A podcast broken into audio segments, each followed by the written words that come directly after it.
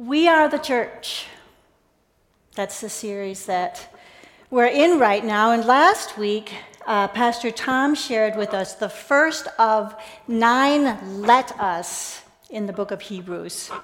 And he re- reminded us that the author was addressing these new believers, wanting them to guard their faith. And he said to them, Let us be careful Careful of what? That we don't miss all that God is inviting us into. So, what is God inviting us into, church? What has He called us to be together? Today, we're going to continue in the book of Hebrews, in Hebrews 4, reading verses 14 through 16. That is why we have a great high priest who has gone to heaven, Jesus, the Son of God. Let us cling to him and never stop trusting him. This high priest of ours understands our weaknesses, for he faced all of the same temptations we do, yet he did not sin. So let us come boldly to the throne of grace. There we will receive his mercy and will find grace to help us in the time of need. Wow. What's not to love? Let's look at the couple of verses before that 12 and 13. For the Word of God is full of living power. It's sharper than the sharpest knife, cutting deep into our innermost thoughts and desires. It exposes us for what we really are. Nothing in all creation can hide from Him. Everything is naked and exposed before His eyes. This is the God to whom we must explain all that we have done. Exposes us for what we really are. Nothing in all creation can hide from him. I kind of have a knee jerk reaction to that. So it exposes what's really in here, and nothing can hide. And I have a knee jerk response to that, but I'm not the only one. All the way back from the beginning, when we meet Adam and Eve and they disobey God's command, what do they do? They have a knee jerk response and they hide. They don't want to be seen by God. And later in the New Testament, when Nicodemus comes to Jesus at night, he comes at night because he doesn't want to be seen by the others during the day. He comes to Jesus at night, and at the end of their conversation, Jesus says to Nicodemus in John chapter 3, verse 19 and 20. Their judgment is based on this fact the light from heaven came into the world, but they loved the darkness more than the light. For their actions were evil. They hate the light because they want to sin in the darkness. They stay away from the light for fear their sins will be exposed and they'll be punished. But those who do what is right, come to the light gladly so everyone can see that they're doing what God wants.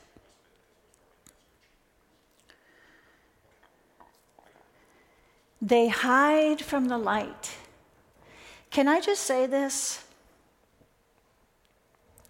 Our natural human response is to hide, not to come boldly.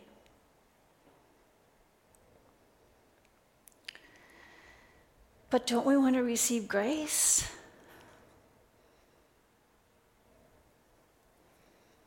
Isn't that the best thing in the whole entire world? To receive grace, to receive forgiveness. What's better than that? Several years ago, actually, I think 20 years ago, I had an experience of how little I actually want grace. There were three of us, women, who were very good friends. And sometimes we would spend time together, the three of us together, sometimes two of us at a time. And one of the times that I was with one of the friends, I said some very unkind things about the other friend. A couple of weeks later, I remember very clearly where I was sitting. I was sitting on the couch in our living room, and I got a phone call. And it was the friend who had spoken unkindly about. And she said to me, Hanne, I heard that you said these things about me. Is that true?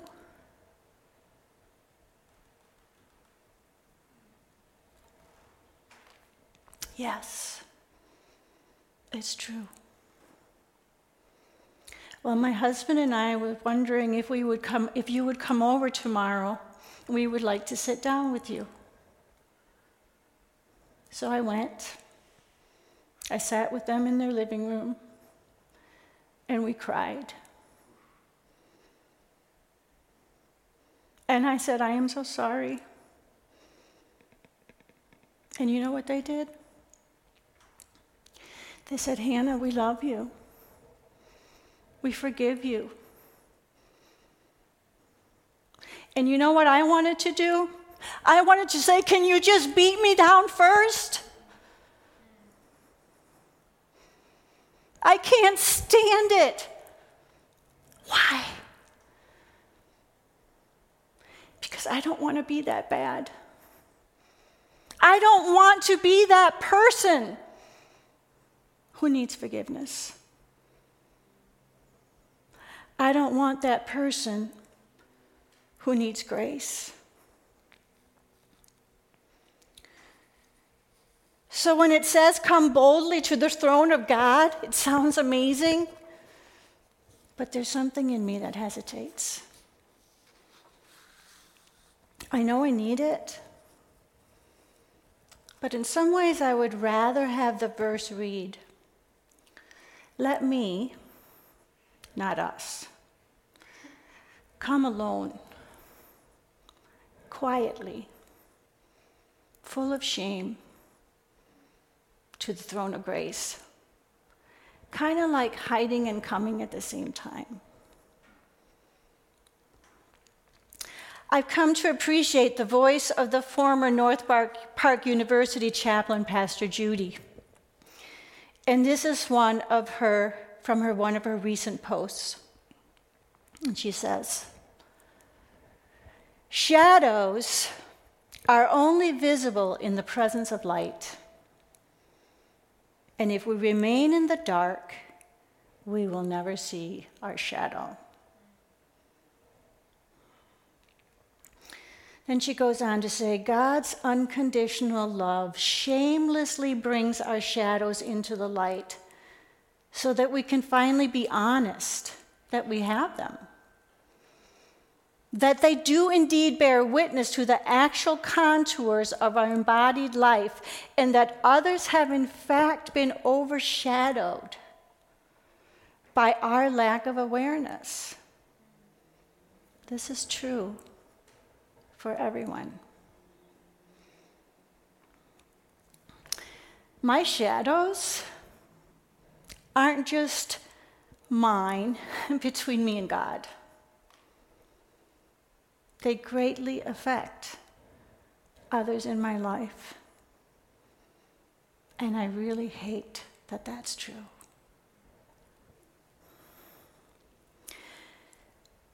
This fall, some things from my past came into the light. And they exposed to me how much my fears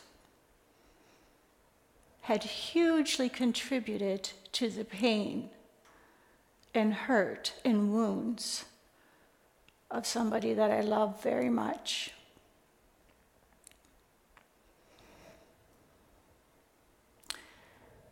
When I was confronted with that, I almost couldn't live with that, that that was true.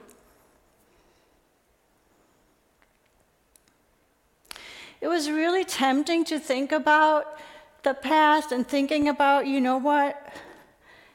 I just didn't know any better. Maybe I did the best I could. Maybe I didn't mean to. Maybe I had good motives.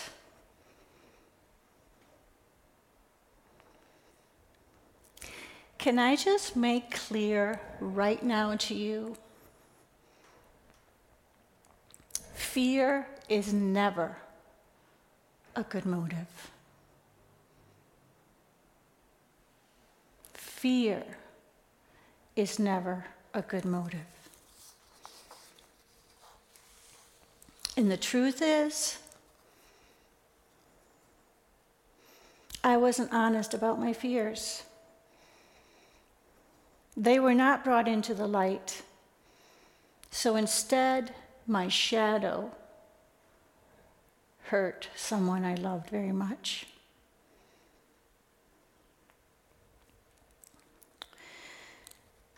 When this was first brought into the light, my first instinct was not to come boldly to the throne of grace. Just take me out right now, really.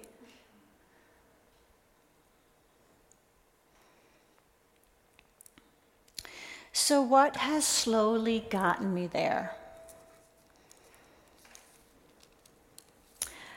I hope you caught Hebrews 4 verse 15.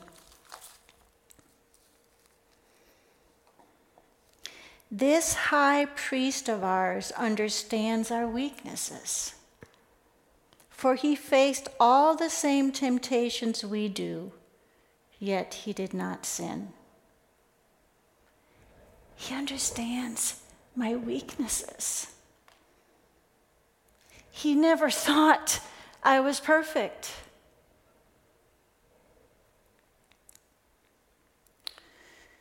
He never thought that I wouldn't be casting a shadow. That's why I need His grace. For me to acknowledge the honest truth about the pain I have caused doesn't mean I need to carry the shame or to hide but hopefully it will bring with it a humility in my walk. It reminds me a little bit of the story of Jacob and Esau. After Jacob had stolen his twin brother's birthright and had to flee for his life. And the two of them were apart for many years, but before they came together years later and were reconciled, Jacob had an encounter with God and he wrestled with God. And God changed his name from Jacob, meaning the deceiver, to Israel, one who's wrestled with God.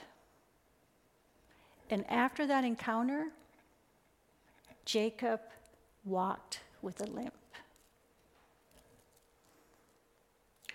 Walking with a limp for me is a constant reminder of the truth of my humanity and my great need for God. I love how this series started out with Peter's declaration of who Jesus is the Messiah, the Son of God, the Son of the living God. And on this rock, Jesus said, I will build my church. And yet, I don't know if you remember, but G- the Peter's very first encounter with Jesus was quite different than that.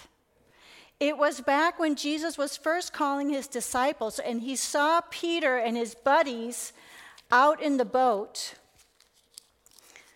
And in Luke 5 8, they had been out all night. You know the story, hadn't caught anything. And Jesus tells them to throw the net over on the other side, and they get all these fish. And this is Peter's response Luke 5 and verse 8.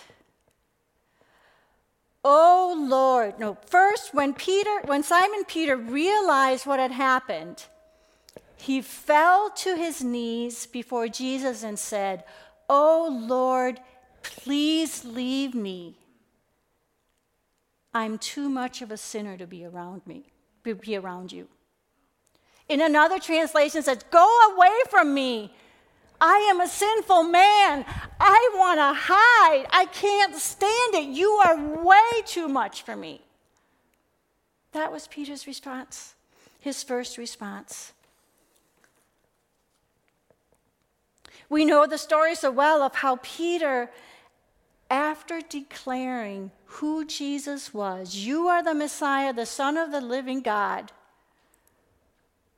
shortly after that, Peter went on to deny that he even knew him. Can you even imagine? Can you imagine what that must have been like for Peter?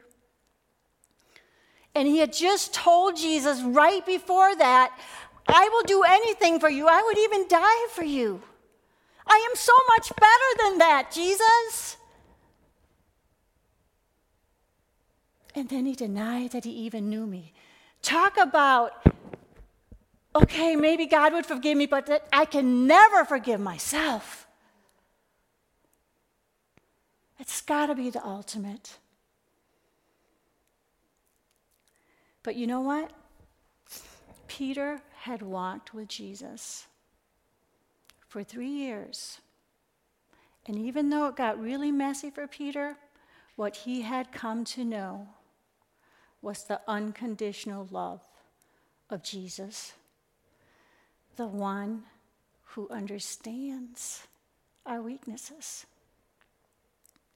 So when Peter, after the resurrection, encounters Jesus again, it's so interesting because it's almost the same story. They were out fishing, they had gone back fishing, and Jesus is on the shore. And they hadn't caught anything. And Jesus asked them to throw out the net on the other side. And this time, this is Peter's response in John 21, verse 7. Then the disciple whom Jesus loved said to Peter, It's the Lord.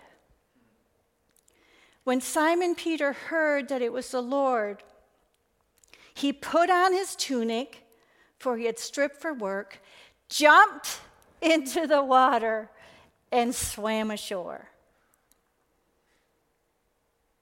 Peter ran boldly. He ran boldly, jumped into the water, into the throne of grace. Let's just focus a few minutes on the let us part. How aware do you think the other guys, the other disciples, were of, Jesus, of Peter's failure? I'm sure they were quite aware. And I wonder, as Peter stepped into leadership in the early church, how much this humility of openly receiving grace from both Jesus and his buddies was to the power of that early church. Peter walked with a limp. Pastor Judy writes We all have a shadow. This, we all have a shadow side that contours of which we generally try to keep from public viewing. This makes sense when we're abundantly aware of the unkindness of the public. Shoot, we're even ungracious with one another's lighter sides.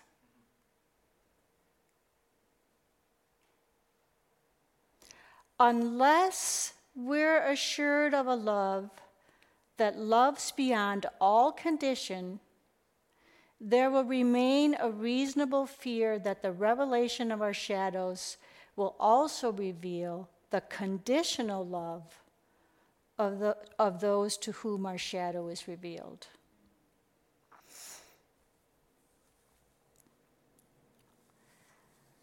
This church is the challenge to us. Are we conditionally loving each other? Have we set up a standard of rightness that has made us unsafe for each other? I have. My family can attest to that. I have not always been a safe place, full of grace. This is the call to us if we want to be the church. To step into the light together, not alone, together exposing what is. So we together can come boldly to the throne of grace. And what will we receive there? Mercy. We will receive mercy and we'll find grace to help us when we need it. Oh, we need grace. Oh, we need mercy we need healing. And I'll close with this verse from James. James 5 16. Confess your sins to each other. Step into the light together and pray for each other. Stand with each other. That we may be healed.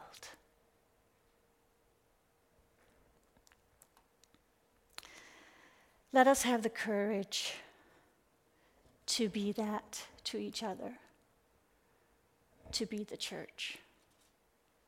Let's pray.